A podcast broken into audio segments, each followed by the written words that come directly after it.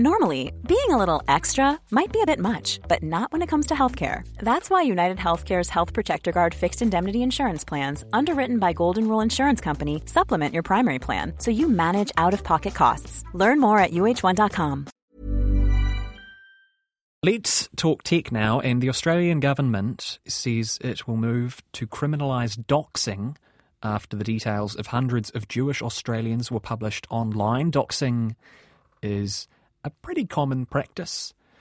Uh, but there are many critics of this move from the federal government in Australia who say legislation is not the way to deal with this problem. Nigel Phair is a professor in cybersecurity at Monash University and he joins me now. Nigel, first up, can you please explain exactly what doxing is?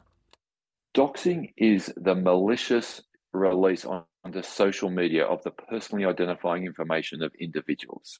Right. And a key word in that, I suppose, is the word malicious.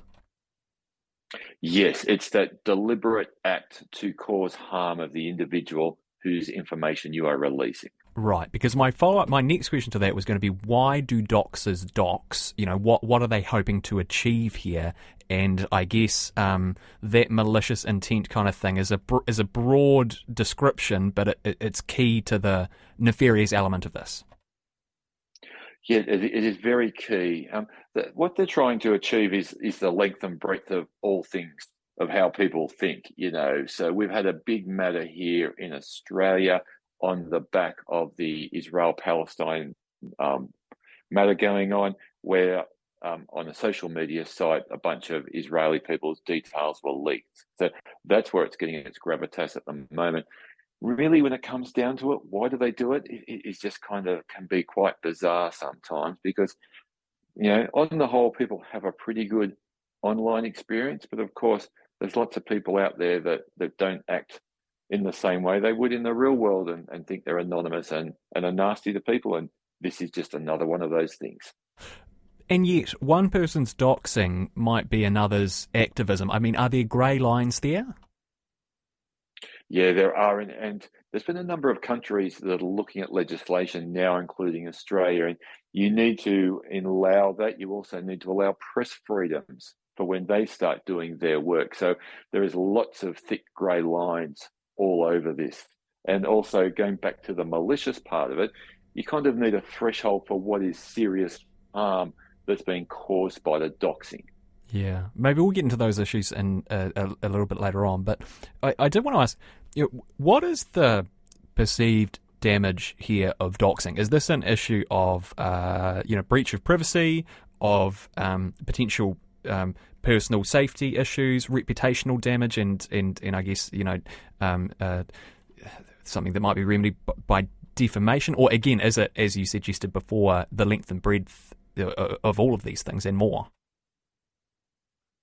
Yeah, it is all of those things, but primarily it's the personal safety. So all of a sudden, we're coming out of the online environment into the terrestrial real world, and they can have very much real world consequences for people.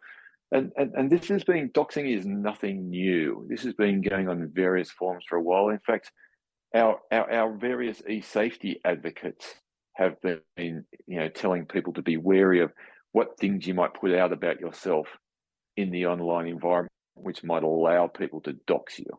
So, for example, we've been telling parents for a long time not to post pictures of their kids with their school uniform on because it might, you know, it might identify where they go to school, that type of thing. So, we, we, we put a lot out there about ourselves, which, with a few extra steps, those that really want to reveal who we are can do so quite easily.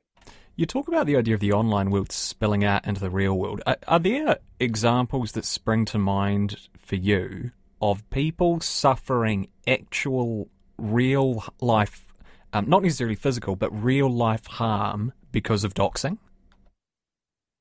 I'm not aware of any actual cases, particularly cases that are being brought forward to, to law enforcement and, and, and prosecuted from that real world perspective.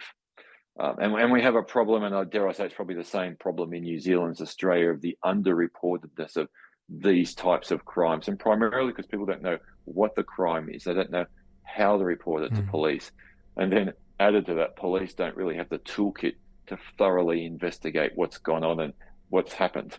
Mm.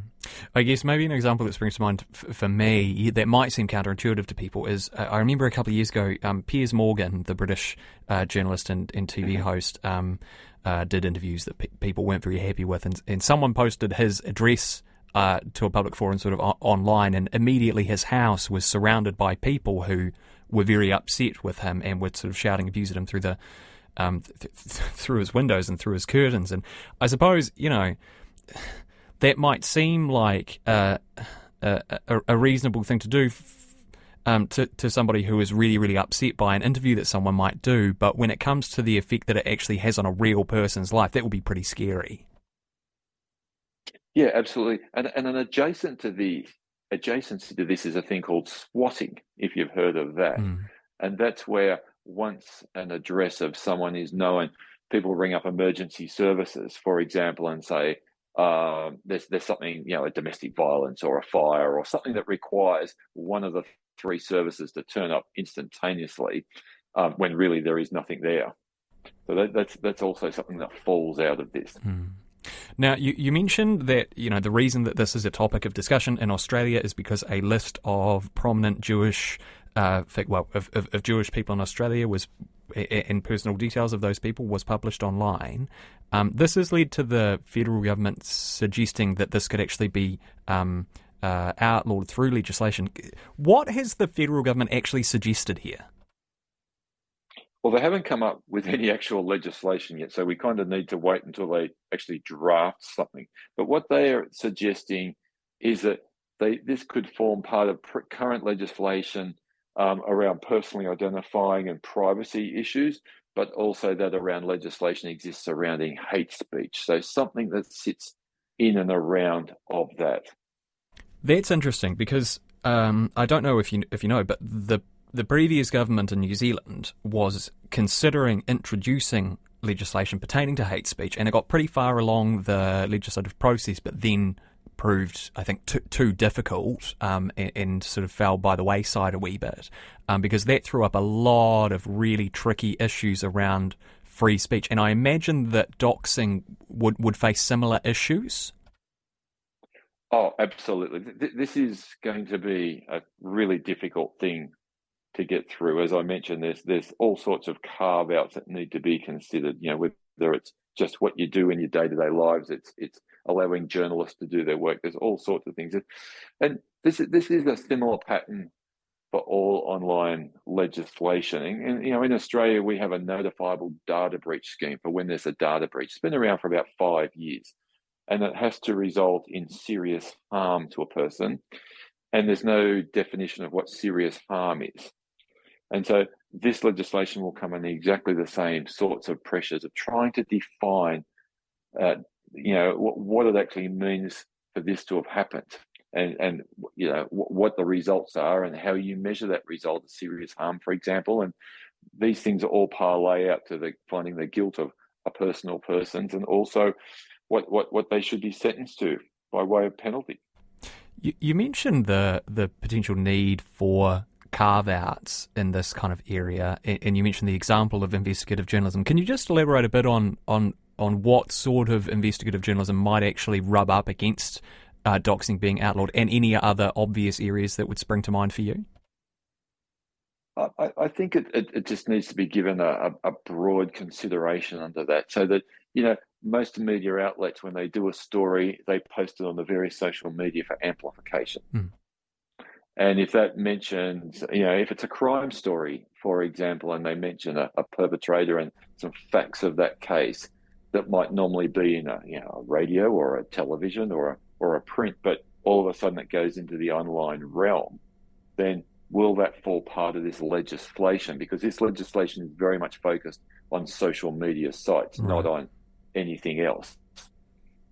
Yeah, and I, I, guess it sprang to mind as well for me, you know, if in outlawing doxing, are you effectively outlawing the phone book? But then again, I suppose that's where the malicious intent element of it comes in. It does, and that's where the definition side of it comes in. Because yes, we, we have all sorts of you know pieces of information, as you said, the, the, the online phone book being one of them. Um, you know that you, you can look up um, company's house, yeah. for example, to find out who, who's registered in the company. You can do rates inquiries. You can do all sorts of investigations around, um, at least in Australia anyway, the voting registry. Yeah. Yeah, and I, I guess that's without even getting into issues of you know proving who leaked something because anonymity is, is by and large pretty easy to come by online, isn't it? Well, I, I think that's where the, the rubber's really going to hit the road. It's it's it's quite simple for a parliamentarian to propose legislation and say this is all great, but um, who, who's going? You know, trying to legislate your way out of online problems hasn't worked in the past and won't work into the future. This is really a cultural issue that we've got to deal with with internet users, let alone before we get into actually who was the person with their fingers on the keyboard that did it. It's pretty simple to get onto a social media site and set up an account um, it's pretty easy to use a, a, VPN to purport to come from somewhere else globally. Um, put in all whatever manner of details you like about the person. The social media companies don't do any vetting around any of that. So mm. trying to work out who the personal persons are doing it incredibly difficult for police. And you, you can understand the motivation to do something in this space right? Like, if you've been doxxed, that would be an absolutely horrifying experience, and, and naturally, you would you would be excused for fearing for your safety. Hundred percent, you would, yes. And and and I'm, I'm, you know, whilst it sounds I'm a bit critical with the Australian government for, for doing this, I, you know, I, I do, I have some sympathy for that, as you mentioned. I actually applaud for them for considering and starting to talk about it. I'm just not convinced legislation is the answer, and and and really to back that up, we probably should have this conversation again in 12 and 24 months' time mm-hmm. after any legislation is passed to see if it actually was used. Because we, we have a lot of cyber related legislation in Australia that's never been used, been brought in for all good intent. But our, our policing agencies don't have the capability or the capacity to investigate them. You talked before, just finally, you, you talked before about how you feel like this maybe is, is more of a, a cultural issue, like a um, almost almost developing and understanding the manners of the internet. But how do you go about doing that sort of setting an, an understood and established standard of behaviour beyond which it's actually you know quite a quite a, a, a terrible faux pas to, to step over the line? Yeah, well, that's a cult. That is the cultural issue. Um, that's a tough one. That that is a really tough one. And and you know, Australia and I'm sure New Zealand's the same has a has a e safety officer and, and various instruments around it, including a lot of legislation. But they deal a lot with that trust and safety and confidence angle. And I think it starts for all of us, but naturally it starts from the real young users as they start getting online for the first time. Mm. And that is to use their real world sensibilities when operating in the online environment. Because for a lot of things that happened, people hide behind that that cloak of supposed anonymity online and and this doxing they wouldn't dare do it in the real world to someone but they feel either empowered or in, or, or something else to, to to do it online and that's the, the, the great challenge that we face particularly for all all things that happen in in particularly social media Hey Nigel, just as a sort of thought experiment kind of thing. Look, I'm I'm not putting this forward as an actual we should do this kind of thing, obviously, but what what do you think about the idea of people having sort of like or, or, almost being born with an online passport, the way that you are with an actual physical passport, and and and and that passport being um like you know like your license number in the online world. I, I know that that would make um, anonymity harder to come by, but uh, you know, a lot of people would say that it's too easy to be anonymous on the internet at the moment. Uh, have you have you ever have you thought about this idea and whether it would um, rectify some of these many complicated issues that we have with the online world? Absolutely, and, and there's, there's a lot of white papers discussion done about what is a digital identity yeah. and what what should form part of a digital identity? Is it, you know, uh, biometrics? Is it, you know, thing signifies we have from the real world, you know, dates of birth, addresses, those sorts of things. Is a combination of both. And then what do we need to use that for? And so it's a it's a dual conversation of identity, but also authenticating yourself using that identity to do certain things. So as you suggest, before you get a social media account, that you use that verified passport, and that's how you you are known in the online environment. Certainly, um, I, I, think it's got a lot of legs to it. There's a, there's a lot lot around that and a lot mm. to consider, um, particularly around infringements to, to privacy and you know and what you should do to be online. Mm. I think a lot of this still sheets back though to the social media companies. They're the ones that are the guardians of their little slice of public place online. You know, they look after that that town square that is Instagram, Facebook, Twitter, etc., etc. So since since they've got that responsibility and they monetize our activity very handsomely, I think they're the ones that should be putting the guardrails up to stop this from happening. Great stuff. Interesting, thought provoking stuff indeed. Nigel Phair, thanks so much for chatting to me today. Pleasure. Talk soon. Botox Cosmetic, onabotulinumtoxinA, FDA approved for over 20 years. So, talk to your specialist to see if Botox Cosmetic is right for you. For full prescribing information, including boxed warning, visit BotoxCosmetic.com or call 877-351-0300. Remember to ask for Botox Cosmetic by name. To see for yourself and learn more, visit BotoxCosmetic.com. That's BotoxCosmetic.com.